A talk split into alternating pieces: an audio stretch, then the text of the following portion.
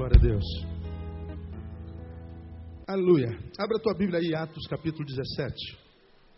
Amados, eu comecei no domingo passado uma, uma, uma série de palavras que eu tenho denominado compartilhando ou, lições do tempo da dor. Lições do tempo da dor.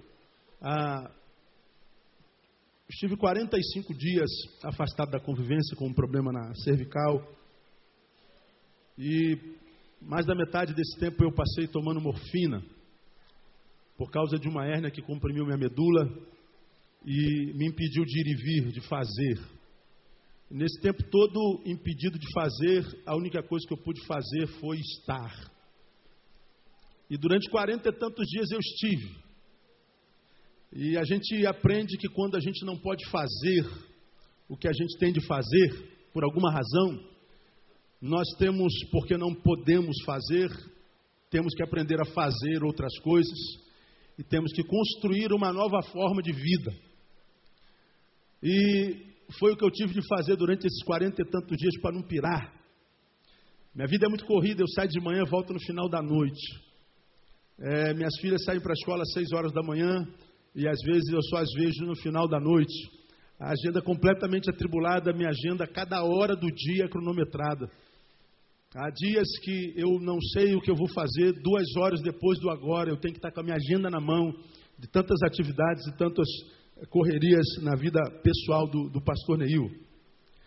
Aí, de repente, a vida prepara uma cilada para nós. E não joga em cima de uma cama, aliás, nem em cima da cama eu pude estar, porque deitado era a pior posição para ficar. Doze dias eu fiquei curvado e passei doze noites sem dormir, sem pregar o olho, uma só hora. E no décimo terceiro dia eu já não conseguia ficar nem em pé, nem deitado, porque eu já não conseguia mais buscar força em lugar nenhum, simplesmente para ficar de qualquer jeito. E aí a gente começou a tomar um remédio à base de morfina. E tomamos durante muito tempo esse remédio para poder conseguir dormir. E pior do que a dor era a inutilidade, a incapacidade de cumprir o que estava determinado na agenda, de poder ir a compromissos marcados há anos de antecedência. E aí, a gente quando se percebe incapacitado, seja por que razão for, de fazer o que nos compete fazer, o que temos a obrigação de fazer por empenho de palavra, a gente muitas vezes é tomado por um sentimento tão ruim, que aí ou a gente aprende a fazer alguma coisa quando não se pode fazer nada, ou o não fazer nada pira a gente, pira a gente. E aí nesses quarenta dias e pouquinhos eu tive que aprender a fazer alguma coisa, porque eu não podia fazer nada. Então não podendo fazer nada, Neil, se vira para fazer alguma coisa, já que você não pode fazer nada. Está dando para entender? Dá, não dá? E aí a gente reflete na vida, a gente aprende, a gente tenta discernir na dor o que Deus está querendo falar. E nesse tempo, algumas coisas eu, eu, eu absorvi enquanto aprendizado, e eu me permito compartilhar com os irmãos nesses próximos domingos é, que estão aí à frente. Aí na semana passada, eu compartilhei uma coisa má, eu vou partilhar, compartilhar uma coisa ruim e uma coisa boa. A coisa má foi que eu descobri que por mais forte que a gente seja, por causa da distância, a gente pode ser tomado pela apostasia, a gente pode apostatar. Não há crente que seja forte o suficiente para viver longe da comunhão. Eu, eu, eu me considero um bom crente, estou tô, tô longe de ser o ideal, mas eu sou alguém que pego na palavra com frequência, que ora ao Senhor com frequência, que sou instrumento de bênção de Deus, não só na coletividade, mas na individualidade. Todo dia eu abençoo alguém. Não há um dia que eu acorde, durma sem que eu tenha sido bênção na vida de alguém. Então eu acho que eu cumpro minha missão, eu acho que eu estou legal com Deus. Eu acho que se Jesus voltasse hoje, eu ia ouvir, vinde bendito de meu Pai, toma por herança o que vos está preparado desde a fundação dos séculos. Eu acho que eu vou ouvir de Deus, foste fiel no pouco, sobre o muito tu colocarei. Eu não tenho crise com a volta de Deus.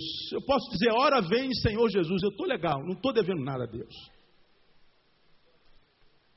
E por que tenho contato com a palavra, se não por amor a ela, por obrigação de função? Porque se eu não leio a Bíblia porque a amo, eu tenho que ler porque eu trabalho com ela, eu tenho que chegar aqui e pregar alguma coisa. Você não, você não pega, se não pegar, está tudo bem, você não tem que falar nada em lugar nenhum. Mas eu não tenho jeito, eu não posso me dar o luxo e falar assim, ó, senhor, eu estou com preguiça, não estou afim, né? É, minha mulher brigou comigo hoje, meu cachorro me mordeu, meu patrão disse que eu sou magro, o cara me fechou na rua, e hoje eu não estou afim de ler a tua palavra, eu não quero nem saber. Eu não tenho esse direito, eu tenho que ler, então a função me empurra para a palavra, então eu tenho essa vantagem. Mas aí, irmãos, eu percebi que nesses quarenta dias, por mais forte que eu pensa ser, que eu pense ser, por causa do distanciamento eu percebo que essa fortaleza ela vai fenecendo dia a dia se eu não vigiar. Aí eu falei no domingo passado o valor da comunhão e mostrei como cada um de vocês, se não estão fracos, conhece quanta gente que já esteve aqui, ó, sentado no primeiro branco, já esteve aqui, ó, ministrando nesse altar, já esteve cheio do fogo de Deus, da chama do Senhor, rodando pelas nações e pelos estados brasileiros, pregando a palavra de Deus, evangelizando, hoje está sentado na sua miséria, tentando mentir, tentando mentindo para si, se consolar dizendo que está bem, mas no fundo até ele sabe que está mal, mas ele tem que mentir para si. E aí precisa construir mentiras, dizendo que a gente não precisa de igreja para adorar o Senhor, que a gente não precisa de igreja para servir ao Senhor. Eu posso fazer isso em casa, é verdade, mas ninguém consegue fazer isso em casa a vida inteira e permanecer saudável. É mentira. Eu quero dizer que você, que diz isso para você, é um grande mentiroso. Porque a Bíblia diz que é bom que os irmãos vivam em união. De modo que quando eu digo assim, ó, eu não vou viver em união, você está dizendo, Senhor, o Senhor está dizendo que é bom, mas eu não, não acho. Então, entre o que tu acha e o que Deus acha, fique com o que Deus acha, porque você está errado. A Bíblia diz que quem anda sozinho, diz lá em Provérbios capítulo dezoito, insurge-se contra a verdadeira sabedoria. Em outras palavras, quem anda sozinho é burro. É isso que o texto está dizendo. Insurge-se contra a verdadeira sabedoria, porque evangelho é uns aos outros. Um ao outro ajudou, e ao seu irmão disse o quê?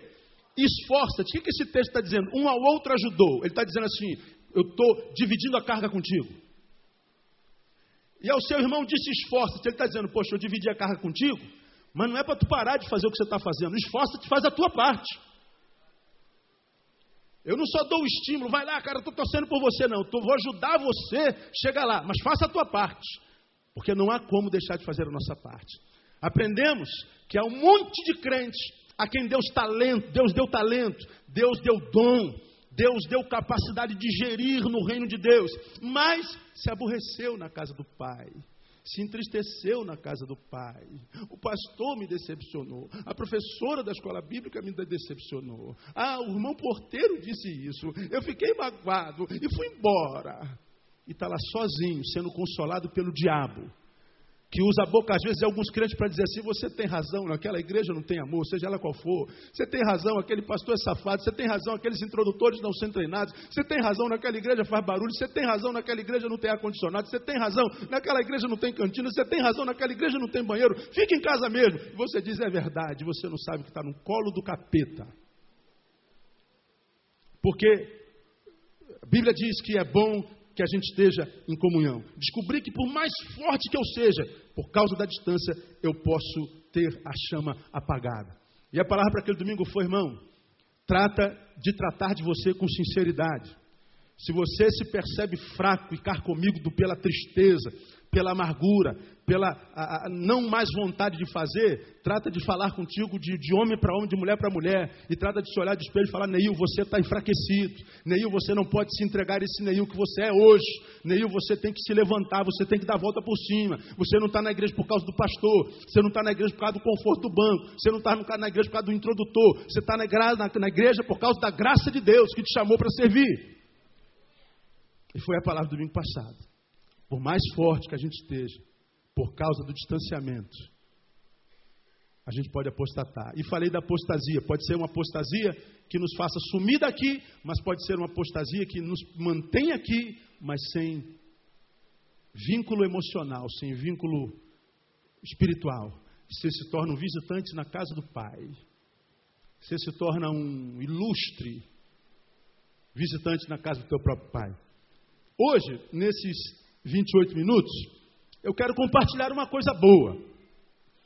No tempo da dor eu aprendi e pude ter certeza inequívoca de que Deus, de fato, não habita só em templos feitos por mãos humanas.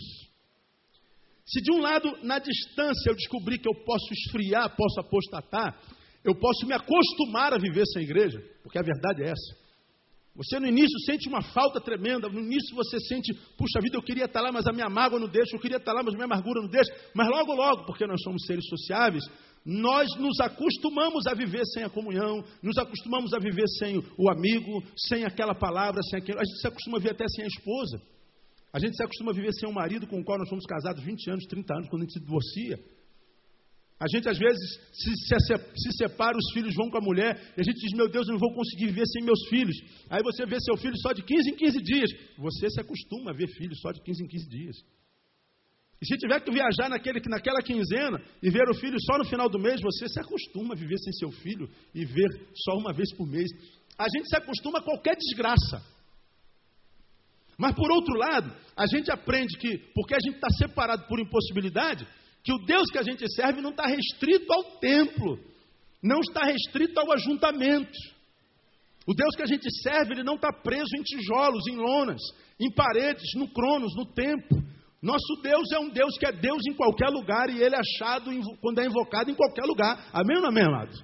Esse é o Deus que a gente serve. Nosso Deus não é aquele Deus que muitos homens serve, que estão aí pendurados nos templos, né? com, aquela, com aquela carinha de santo, mas é uma carinha de um santo mocorongo, à beça, que as pessoas se ajoelham para dar glórias, ou então aquele, aquele deusinho que está em cima de um pedestal em casa, do lado de uma velhinha, de, de, do lado de um copo d'água, que, que a gente precisa ir lá naquele lugar para falar com ele, eu preciso ir lá para rezar, para orar a ele. Não, nosso Deus não, nosso Deus, se a gente está impossibilitado de estar na comunhão, ele diz assim, filho, você não está podendo estar lá não? Não, eu não estou podendo, então você pode me clamar de qualquer lugar, porque eu vou me manifestar na tua vida se o teu coração for íntegro, no nome de Jesus.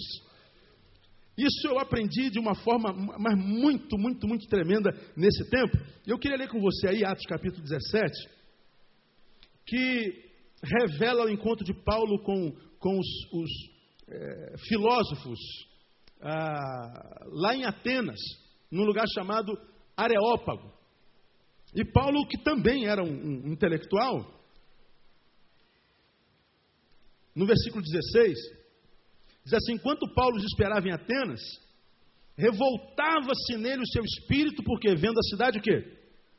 Cheia de ídolos. Atos dezessete, dezesseis, já abriu aí, amém?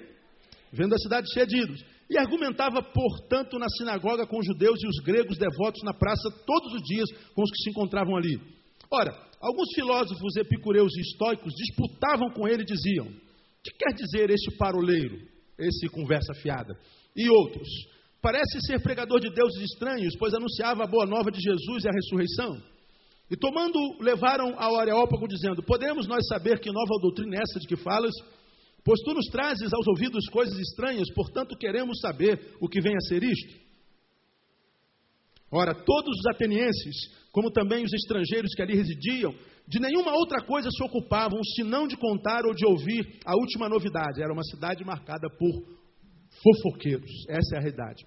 Aí vinte e dois, então Paulo, estando em pé no meio do Areópago, disse, varões atenienses, em tudo vejo que sois excepcionalmente religiosos, porque passando eu e observando os objetos do vosso culto, encontrei também um altar em que estava escrito, ao Deus desconhecido, esse pois que vós honrais sem o conhecer, é o que vos anuncio, o Deus que fez o mundo e tudo o que nele há, sendo ele Senhor do céu e da terra, não habita em templos feitos por mãos de homens, nem tampouco é servido por mãos humanas, como se necessitasse de alguma coisa, pois ele mesmo é quem dá a todos a vida, a respiração e todas as coisas.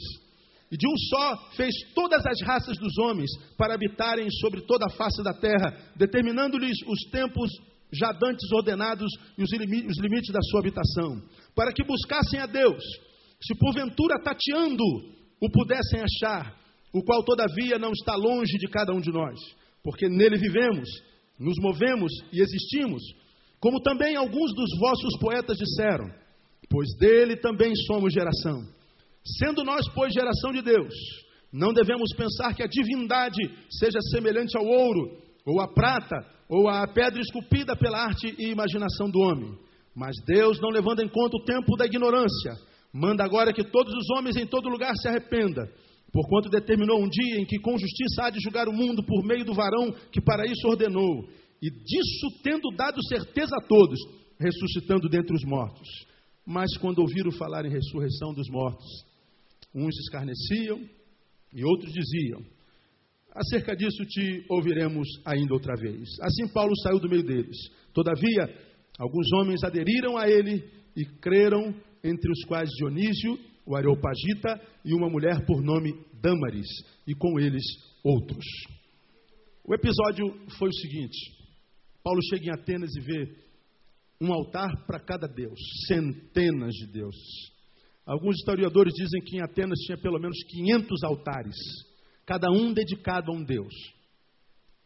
E com medo de terem esquecido de consagrar o altar a algum deus qualquer, eles colocaram um altar vazio, escrito assim: ao Deus desconhecido.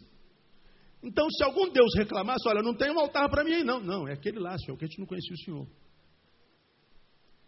Paulo pega aquela, aquele altar do Deus desconhecido e fala assim: olha, eu vim aqui falar de vocês sobre aquele Deus lá, qual? Aquele que vocês não conhecem.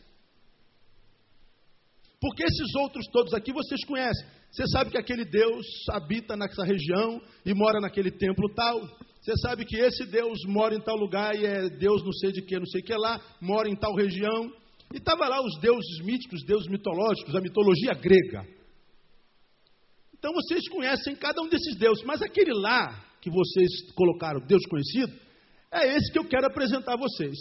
Quais são as características desse Deus? Primeiro, ele diz: é o Deus que fez o mundo e tudo o que nele há, sendo ele Senhor do céu e da terra. E diz mais: ele não habita em templos feitos por mãos de homens, nem tampouco é servido por mãos humanas, como se necessitasse de alguma coisa, pois é ele mesmo quem dá a todos a vida, a respiração e todas as coisas.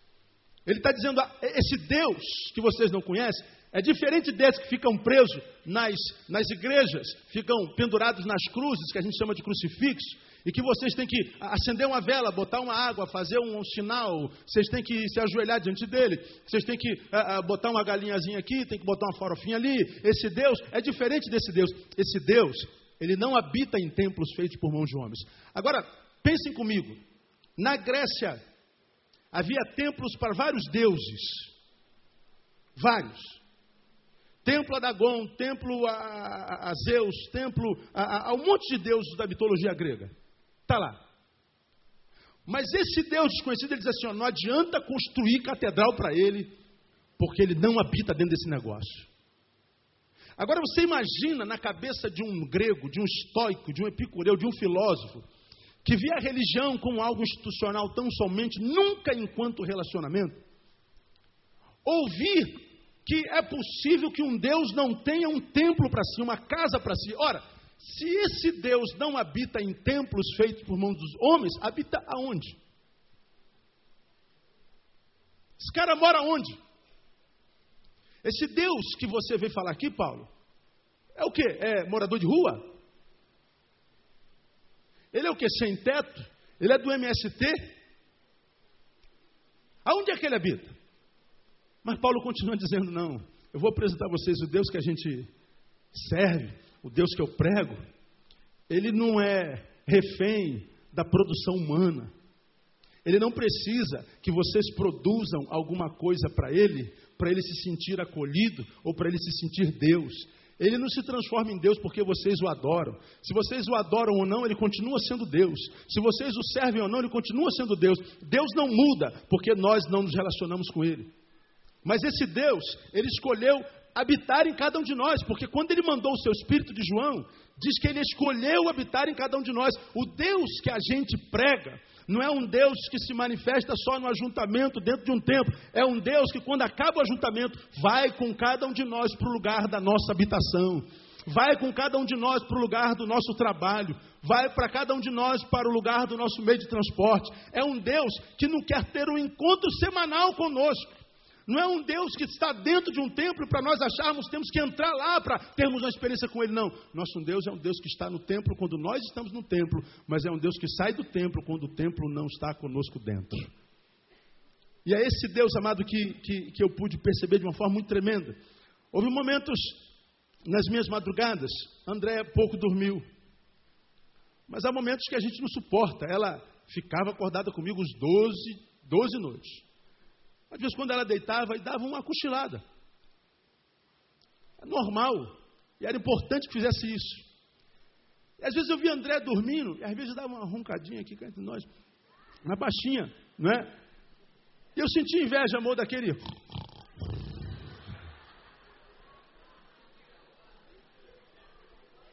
Ela não ronca não, mas só de vez em quando, barriga para cima e tal. Eu vi aquele som e falava assim, Deus, eu nunca pensei que esse som fosse me causar inveja. Como eu queria estar cantando essa canção.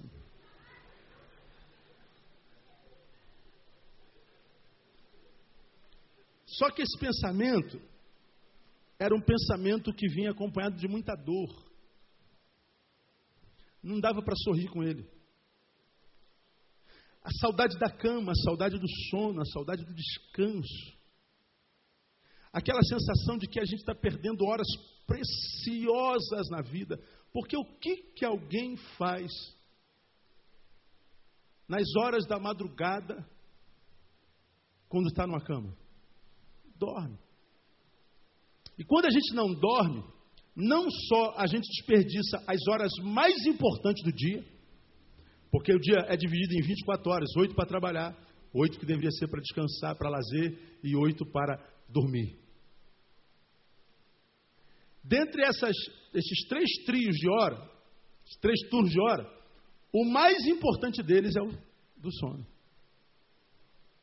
Você entende assim? Amém ou não amém? Não, pastor, o que é isso? O senhor não sabe, eu sou médico, eu sou cirurgião.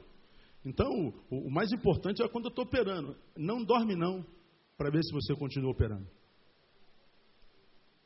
Pastor, eu sou salva-vidas, eu estou lá no mar. Se eu não estiver lá no mar salvando vida, naqueles oito, aquelas oito horas do meu período de, de, de, de expediente, pessoas vão morrer afogadas. Não dorme não, porque você vai ficar salvando muito tempo. Porque vai morrer você, porque você não vai conseguir braçar.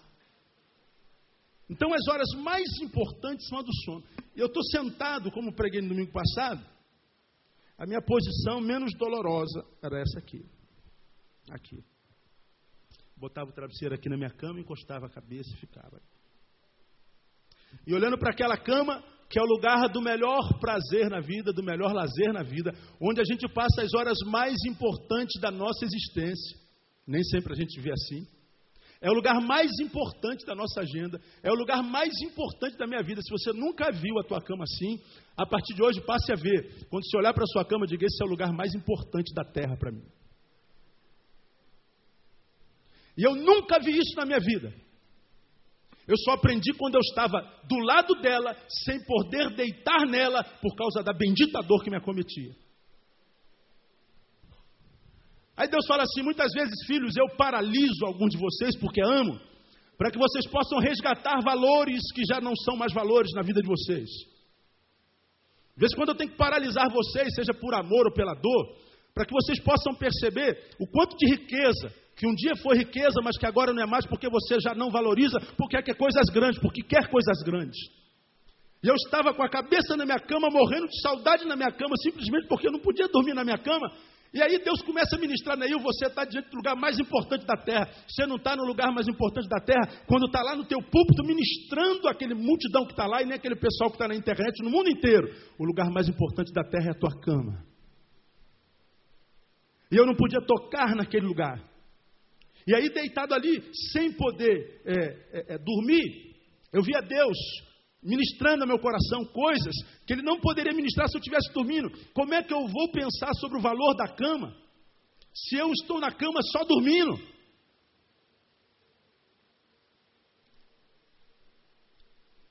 Como é que, que a gente vai, por exemplo, descobrir o valor que as nossas pernas têm, se de repente a gente não está com a perna quebrada? A gente só sabe o valor que a visão tem Quando a gente percebe que a visão está acabando, quando a gente tira o óculos e quer ler um boletim desse, aí você tem que estar esticando a mão, o braço tem que ficar cada vez maior, porque você não consegue ver mais de perto. Quem já tem que ler? Quem é que lê boletim assim igual a minha? Levanta a mão aí. Quem é que lê assim? Bem distante. Passou dos quarenta, filho. Você está aqui, daqui a pouco a mão vai, a mão vai, a mão vai. Eu falei, meu Deus, eu só enxergo daqui, ó. E vai chegar uma hora que não há mais braço, o braço não ajuda. Tem que botar o óculos. Você fala assim, poxa, como era bom quando a nossa vista não precisava usar esse aparelhozinho aqui. Nossa vista era perfeita. Às vezes Deus vai tirando de nós, vai gerando dor, para que a gente possa refletir nas pequenas coisas. E aí, amados, muitas daquelas madrugadas, Deus foi tratando muitos, e aqui eu quero parar um pouquinho nesses dez minutos, do que eu descobri era medo em mim. Medo.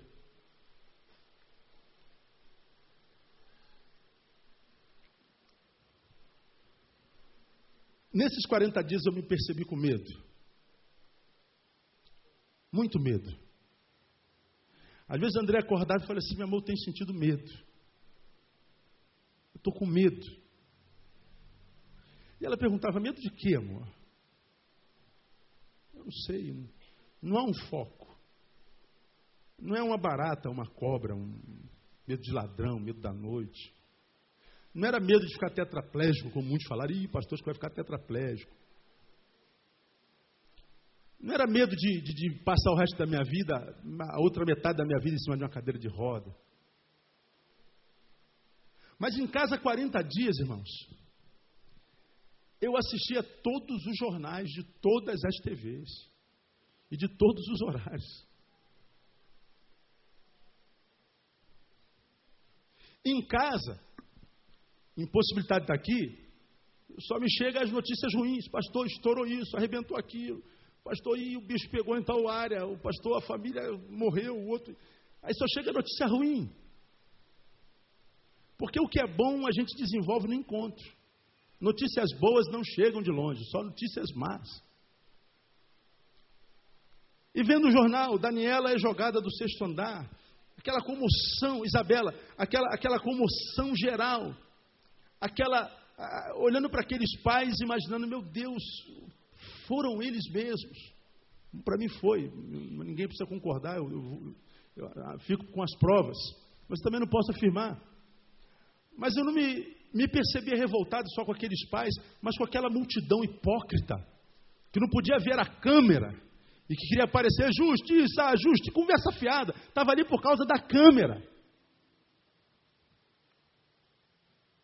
Abutres em cima do cadáver. E eu vendo aquela comoção e vendo como é que a nossa sociedade está adoecida, tomando ciência, consciência e informação de quantos males tem acontecido na nossa cidade. Ver, como eu falei domingo passado, uma mãe que vende a sua filha de doze anos por dois reais para prostituição. Ver o que aconteceu ontem, anteontem, o cara que arrebentou a cabeça de um senhor de cinquenta e seis anos, o cara com três crianças do lado, meu Deus do céu. O cara avança o sinal, o cara tem que correr com três crianças, pô, você está louco. O cara volta com o carro e tenta atropelá-los de novo. Não conseguindo, desce do carro, pega uma barra de ferro e arrebenta a cabeça do homem do lado das três crianças. Falei, meu Deus, o que, que, que estado infernal de ser e existir que a gente está vivendo. Aí, eu estou andando pela rua, eu estou em casa sentado, daqui a pouco o medo me, me toma. Eu perco o controle das minhas emoções. Eu me permito surtado, como se a depressão batesse na porta do coração. Ei, eu quero entrar aí, Neil. Esses dias eu pude perceber o como é, de repente, o início da síndrome do pânico, coisas que eu trato há tantos anos enquanto profissional, mas que a gente só conhece na vida do outro. Eu não tive síndrome, mas eu senti medo. Medo do quê? Perguntava a Andréa. Um amigo mais chegado com quem compartilhei, medo do quê, Neil? Não existe um foco. E eu denominei isso de um medo cósmico, de um medo que não é medo que tem um foco específico, mas é o medo pelo simples fato de estar livre e vivo. É o medo de saber que você está na rua e você pode ser a próxima vida a qualquer instante. O medo de saber que o meu futuro pode ser confiscado. O medo de saber que hoje eu estou com a minha esposa e minhas filhas, mas é possível que daqui a pouco, no caminho de casa, no meu carro, venha um louco com a carreta desgovernada, ou bêbado, ou drogado, passe em cima do meu carro e me mate a minha e minha família inteira. Espera aí, pastor. O senhor está sendo meio catastrófico. Pois é, do medo da, da catástrofe que eu estou falando. Eu me percebi muitas vezes nesse tempo inteiro de inutilidade, quando pude deitar, deitado, cansado e com muitas noites de sono atrasado, não conseguindo dormir porque eu não conseguia controlar meu pensamento. Quantos já viveram isso aí na vida alguma vez, amado? Acho que é a maioria de nós. Eu ficava preocupado com amanhã, ficava preocupado com o que vai acontecer amanhã com desgraça, ficava preocupado com os problemas que não foram resolvidos, e a gente ficava com a nossa mente só voltada para o que não foi feito, só voltado por a fazer, só voltado para o que está faltando, e aí parece que a gente perde o controle do pensamento, e o nosso pensamento se dissipa, e a nossa vida perde sentido, a nossa vida perde o rumo. Aí nascem as crises. E quando eu percebi que mesmo um homem que se aparenta equilibrado como eu, que tem domínio do conhecimento humano, da psicologia, da psicanálise, da teologia, que tem ministrado a milhões de pessoas, milhares de pessoas ao longo de vinte anos, me percebi amedrontado com o medo de ser visitado pela depressão, de ser visitado pelo pânico, de ser visitado pelo fracasso. Eu me vi muitas vezes, depois de poder estar em pé, cansado de ficar em casa sem ver gente, dizer a André assim: meu amor, pelo amor de Deus, vamos sair hoje, vamos, vamos, me leva para almoçar em algum lugar, me leva para dar uma volta em qualquer canto, até para shopping eu pedi para ir, eu odeio shopping. Vocês já me ouviram falar isso aqui mil vezes. Me leva para um shopping para me ver gente, para eu sentar na, na, na, na, na praça de alimentação para comer qualquer porcaria, porque eu não aguento mais ficar dentro de casa. Mas houve ao mesmo tempo, um tempo em que eu pedi para ela me levar, mas chegou uma hora e falou assim: eu não vou porque eu senti medo. Aí você fala assim: pô, pastor, estou estranhando o senhor, cara, que o senhor não devia estar pregando isso não, o senhor está dizendo aí que o senhor é super-homem, que o senhor não é abalado por nada, mil cai ao teu lado, dez mil à tua direita, você não é abalado. É verdade, mas você já me viu pregar aqui, quando a Bíblia fala dez mil à minha direita, dez mil à minha esquerda e mil à minha direita, eu não sou abalado, ele está dizendo que dez mil caíram de um lado, mil do outro, onze mil caíram. Se onze mil caíram, nós estamos diante de uma batalha ferocíssima, de uma batalha violentíssima, e eu posso não cair, mas posso ser alvejado por alguns estilhaços. E aí eu tenho percebido que esse mal que a gente vê na terra, acometendo a muitos dos quais a gente nem conhece. Quando um homem pega uma criança de seis anos, joga do sexto andar, e você ouve isso: meu Deus, uma criança. Aí você vê o retratinho dela na escolinha, você vê ela andando de bicicleta, você viu os momentos anteriores no, no mercado, com o pai, a madrasta e os outros irmãozinhos, fazendo compra. Quem é que podia imaginar que alguns minutos depois, aquela criança estaria morta no pátio do seu prédio? Quando a gente vê a entrevista da sua mãe chorando, e dá entrevista para o Fantástico com um, um, um, um bonequinho de pelúcia dela, e a gente vê aquela mãe chorando, você que é pai, tem filhos, fica imaginando: meu Deus, como é reaprender a viver sem filho. Aí eu percebi que quando uma criança dessa morre, morre lá na casa deles, mas aquela criança morreu na nossa casa também, aquilo nos abalou. Quando aquele menino foi arrastado com aquele carro no ano passado, por sete quilômetros, eu preguei sobre isso aqui, não foi o filho daquela família que morreu, foi o nosso filho que morreu. Aquilo pode não ter tocado na nossa carne, mas o que acontece no mundo acontece, toca na nossa alma, toca na nossa psique, toca naquilo que nós somos em essência. Sepultamos há duas semanas atrás o pai do meu brother, do pastor Denilson. Eu estava no cemitério vendo Denilson aos, a, a, a, junto ao túmulo, ao esquife, ao caixão do seu pai. E eu estava de longe, olhando Denilson. E Denilson chorava. E Denilson é como filho. Está comigo desde adolescente. Gerado nas minhas entranhas. E eu estou vendo a dor do Denilson. E aqui, uma dor me toma de forma tão profunda que eu preciso sair de perto e dar uma volta dentro do cemitério para ver se eu consigo mastigar aquele episódio que eu já vivi. E volto para casa e fico duas semanas sem falar com o Denilson. Denilson fica em casa o tempo que você precisar. E não mando nem um torpedo. Pô, pastor, o amigo tem que estar junto, é verdade. Mas o amigo tem que respeitar o tempo em que o outro precisa ficar sozinho. E só vemos nos falar há bem pouco tempo. Porque a dor que o Denilson viveu, a morte do pai dele, não foi só a morte do pai dele, o meu pai morreu. Quando a humanidade, amados, aprende isso aqui no nome de Jesus, é tocada, nós estamos sendo tocados. Quando o Brasil é tomado por uma comoção de tal forma, a desgraça não aconteceu só lá na casa dos Nardoni, aconteceu na família Barreto. Porque quando a gente vê o homem indo de mal a pior, nós estamos indo de mal a pior. E aí, muitas vezes nós somos tomados por esse medo cósmico. Esse medo que não toca nosso corpo, mas toca nossa alma, toca nossa mente. E às vezes rouba a nossa capacidade de concentração. Quantos irmãos eu tenho atendido com problemas neurológicos, psicológicos, que não conseguem fazer o que faziam até bem pouco tempo, com tanta destreza, não conseguem fazer nem mais a meia boca. São pessoas que têm que pedir licença médica para se recuperar. São pessoas que são tomadas por síndromes, que nunca ouviram falar antes, mas que agora têm que tomar um remedinho para controlar. Meu Deus, o que está acontecendo? É o medo cósmico. É a doença da raça. Tua família pode estar muito bem, você pode estar muito bem com a sua família, com o seu marido, com os seus filhos.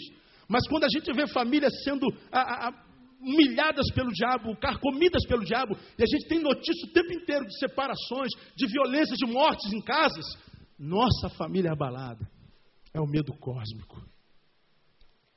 E numa dessas noites em que eu não podia dormir, e não podia nutrir-me da esperança de saber que domingo eu estaria na igreja, para receber uma palavra de Deus, uma palavra contemporânea, uma palavra fresca, uma palavra que fosse como uma recarga de bateria, para eu voltar para segunda-feira de novo pronto para mais uma semana de luta, eu tinha a sensação de que eu ia ficar pelo caminho. Meu Deus, Senhor, até quando eu vou ficar aqui isolado? Até quando eu vou ter que ficar aqui tomado pelo medo? Até quando? E às vezes quarenta dias parecem durar quarenta anos. E foi quando o Senhor me levou essa palavra que eu já li duzentas mil vezes, com toda a minha hipérbole. Neil, você não precisa estar lá para viver o que você vive lá comigo. Neil, se você erigir um altar onde quer que você esteja, da mesma forma como eu me manifesto lá, como eu falo lá, como eu passo de um corpo para o outro com o meu espírito, de modo que a gente vive essa, essa, esse intercâmbio, esse câmbio de, de coisas espirituais, da mesma forma eu posso fazer e viver com você aqui no teu quarto. Clama a mim, Neil, e eu vou te responder, e vou te responder coisas grandes e firmes que você não sabe. Amados, momentos gloriosos foram vividas, vividos com meu Deus no tempo da madrugada, no tempo da dor.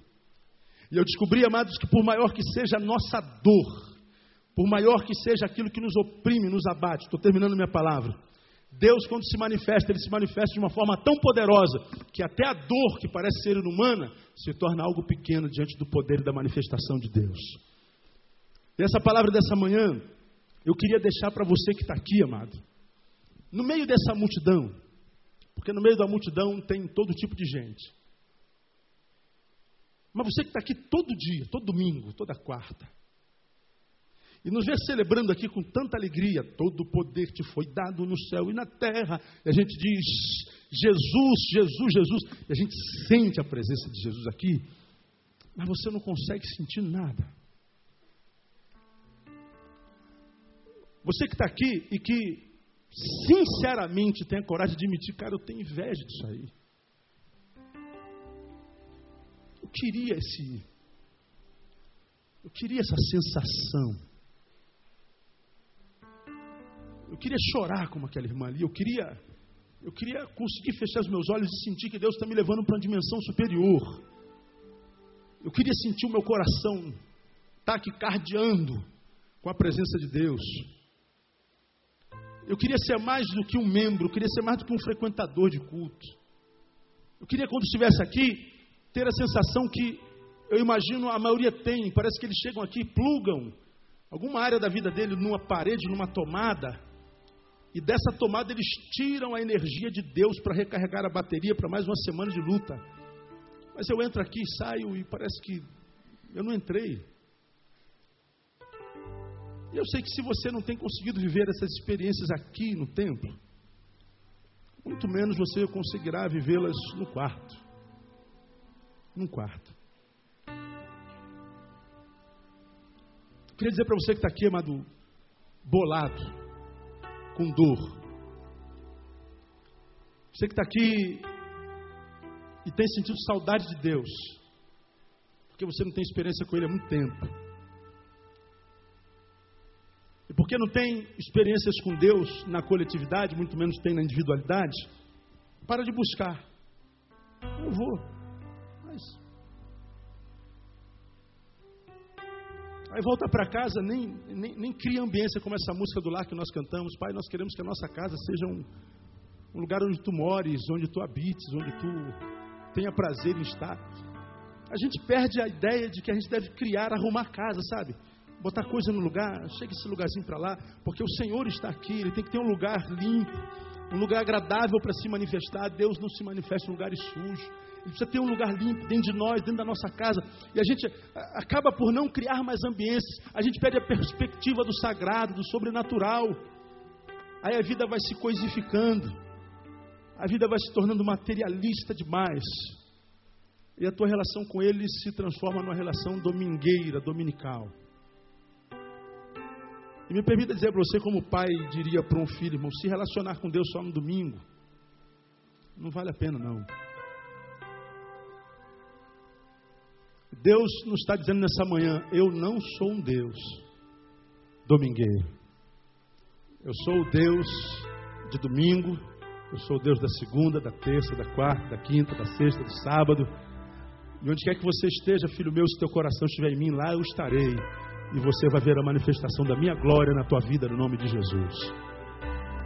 De modo que Ele diz: não tema a dor, não tema a separação. Mas pastor, o senhor não falou domingo que a gente apostata e se acostuma a viver longe de Deus? Sim, mas isso acontece quando a gente não vigia. A gente se distancia, mas não porque... foi um distanciamento obrigatório. Você optou por ele, foi optatório. Foi uma opção. Quando você opta pelo distanciamento, eu imagino que você nunca mais sentirá o calor de Deus. Mas como o distanciamento não é uma opção, é uma imposição, seja de que ordem for, Deus está dizendo assim: filho, não fique em crise. Estava conversando com a irmã Tânia, irmão Wilson operou o coração. Passou por um momento difícil, mas já saiu da U T I, glória a Deus, por quem, quem tem orado por eles aí. A irmã Tânia falou assim para mim: pastor, eu nunca senti tanto a presença de Deus como quando eu estava dentro daquele C T I. Eu nunca senti tanta presença de Deus como quando eu estava dentro daquele hospital. E eu descobri que um hospital pode ser uma igreja se ele for invocado em verdade e espírito. Eu falei: irmã Tânia, esses são os lugares que Deus mais tem prazer de estar. São os lugares que são estigmas de dor, porque é na dor que a gente se torna mais próximo daquilo que a gente é de fato, de verdade. E quando a gente invoca mais próximo daquilo que a gente é de fato, de verdade, é que Deus mais pode ser de fato, de verdade, da nossa vida. Então eu queria compartilhar com você, amado, você que tem estado longe, seja por trabalho, seja por problema familiar, seja por uma enfermidade, como foi meu caso, seja por que razão for, lá onde você estiver, curva o teu joelho, dobra a tua cabeça e abre o teu coração para o Senhor e fala com Ele das tuas dores, da tua sinceridade. Você vai ver a glória de Deus se manifestar onde você está, no nome de Jesus. E você vai perceber que a distância inexiste, ela acaba, porque haverá uma ligação no lugar onde você é com os outros, com aquele lugar onde você está longe dos outros. E haverá uma, uma, uma ponte entre este lugar, que é a fonte, com aquele lugar onde você está, porque o mesmo Deus que está aqui, saberá que onde quer que você esteja, você está ligado aqui, no mesmo Senhor, no mesmo Espírito, na mesma palavra, na mesma fé, e o que Deus gera aqui, mesmo que você esteja lá, vai alcançar você, porque o nome de Jesus é poderoso, amado. Não há razão para temer quando nós estamos longe, não há razão para fraquejar quando nós estamos distantes, e a minha palavra para essa manhã é essa, onde quer que você esteja, clama ao Senhor, porque o nosso Deus não está preso a esta geografia, graças a Deus. Nosso Deus não habita em templos feitos por mão de homens, seja ele uma catedral, seja ele uma, uma lona simples como essa aqui, mas Deus habita dentro do teu coração, e se o teu coração for um coração de Deus, possa estar, ali estará a presença de Deus, e a presença de Deus na tua vida vai ser tremenda no nome de Jesus. Deus abençoe você com essa palavra, e que a graça de Deus, que não está preso, possa te alcançar no nome de Jesus. Eu creio que algum de vocês tem desafios grandes nessa semana para desenvolver. Eu sinto isso no meu espírito. Eu acho que há pessoas aqui que por esses dias vão ter que travar uma batalha muito grande. E o Senhor diz pelo Espírito, diga a esse meu povo, Neil, para que ele vá sem temer. Ele será contigo naquele instante no nome de Jesus. Quantos de vocês nessa semana têm uma batalha muito grande a ser travada aí, irmãos? Não, não, se, não, se não é teu caso, não levanta a mão. Pastor, eu estou diante de algo muito grande a ser travado nessa semana. Levante a mão bem alto. O Senhor está falando com você, vai tranquilo. Quando você chegar lá, Deus já terá preparado o lugar para a tua vitória no nome de Jesus. Vai em paz, relaxa e confia, porque o Senhor vai te dar vitória no nome de Jesus. Porque aquele lugar será o lugar onde o Senhor habita, porque é o lugar onde você vai estar travando a tua batalha no nome de Jesus. Vamos aplaudir o Senhor por essa palavra, porque Ele é tremendo.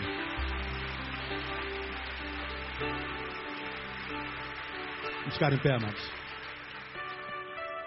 Queria que você abraçasse o irmão que está do seu lado, falasse assim, amado, vai em paz, o Senhor é contigo.